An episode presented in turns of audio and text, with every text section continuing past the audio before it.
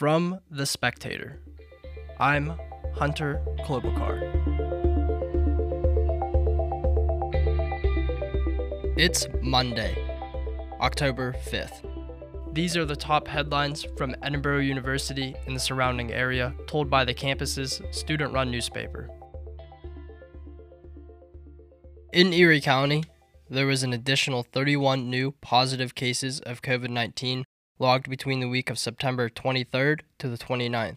The county is now up to 1,338 total cases, according to health.pa.gov. There were 15 new cases in Crawford County and 5 new cases in Venango County over the same time period. Edinboro University has listed zero students testing positive for COVID 19 during the week of September 23rd to 29th there are still only four cases logged this fall. Slippery Rock is up to 115 cases. Allegheny College has logged 29 positive cases this semester. This week, the Spectator explored the reduced activity fee for fall 2020 students, typically $225 per semester. It was reduced to $120 in light of COVID 19. Read more at edinboronow.com.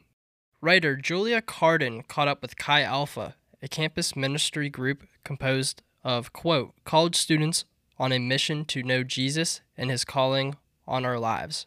The organization has innovated in the face of COVID 19. In response to the pandemic, Chi Alpha has been using online sermon series, Thursday Night Live, to connect with students. The group posts these sermons to YouTube after the live broadcast along with posting on podcast platforms like Spotify. They've also set up weekly virtual Bible studies, a Discord server, and short inspirational Instagram videos.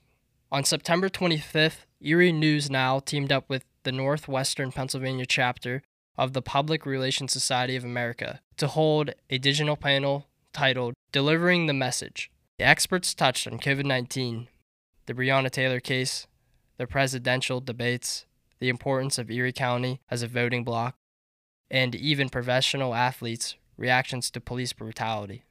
The conversations continually circled back to the importance of communication. Writer Thomas Taylor recently profiled Alex Womer, the new sports information director at Edinboro University. At a young age, Womer would memorize the stats from baseball cards and said, quote, I guess it was clear to those around me at an early age that I was a sports nerd and from that point on, it always felt natural. Unquote. Wilmer cut his teeth in the Erie sports radio world while also working with Erie Bayhawks, Otters, and Seawolves. Wilmer plans to bring in ideas from the radio work. Quote, I can bring ideas from the sports talk radio and commercial radio to the sports information world. So hopefully our events will be more exciting. Hopefully our partnerships with local sponsors will be more fruitful. Hopefully we will get more students to come and be at actual events and entice them to do so. When they aren't, we'll also make the product they are viewing from their tablet, from their cell phone, we'll make it as cutting edge as possible.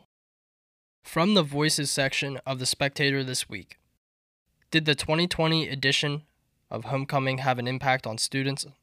Has Twitter replaced newspapers for the new generation? And should you separate the art from the artist? You can find those opinion pieces at edinboronow.com slash category slash opinions.